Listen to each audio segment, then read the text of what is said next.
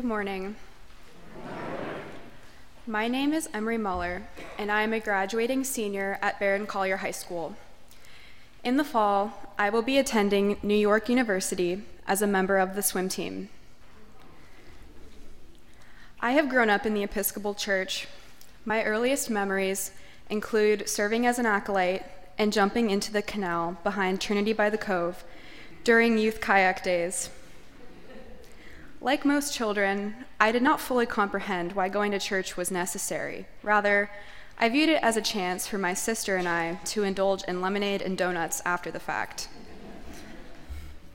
It was not until I had the opportunity to attend pilgrimage where I really grew my faith and learned the deeper roots about being an Episcopalian.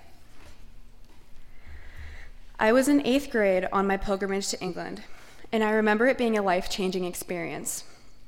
My mind was blown at the many cathedrals we saw, where we attended evensong services, as well as learned the history of the pilgrims that had come before us.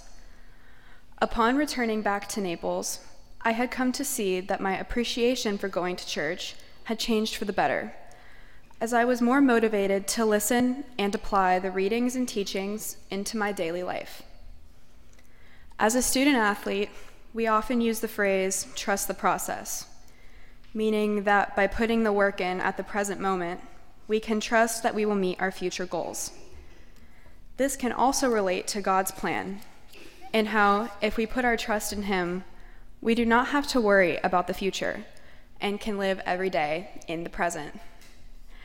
This idea of trusting the process and trusting God has allowed me to fulfill my life throughout my childhood and adolescence believing in the idea of having my faith be bigger than my fear.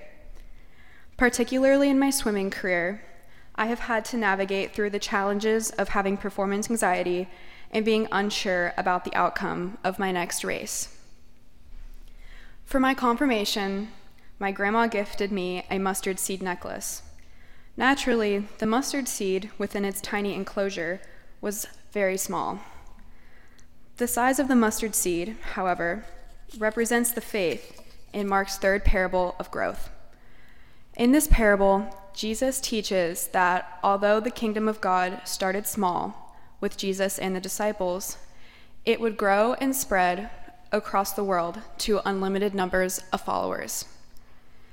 He continues to say, Truly I tell you, if you have faith as small as a mustard seed, you can say to this mountain, Move from here to there, and it will move.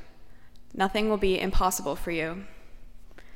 Such is the power of faith that the tiniest amount can make all the difference in an outcome. The same concept of faith over fear is represented in today's gospel, which read, Do not let your hearts be troubled, and do not let them be afraid. In inevitable times of worry and anxiety, we must put our trust in God and His plan.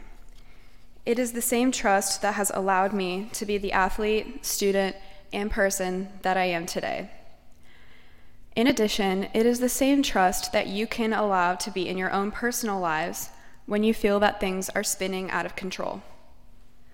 The tricky thing about having faith and trust in God is that it does not always work out in the way in which we hope or on our timeline. True faith is releasing all of this control and putting it in God's plan. Before every swim meet, my family members often remind me of these messages, which often help to ease my anxiety and nerves, as I remember that I am exactly where I need to be and on the path that God has put forth for me.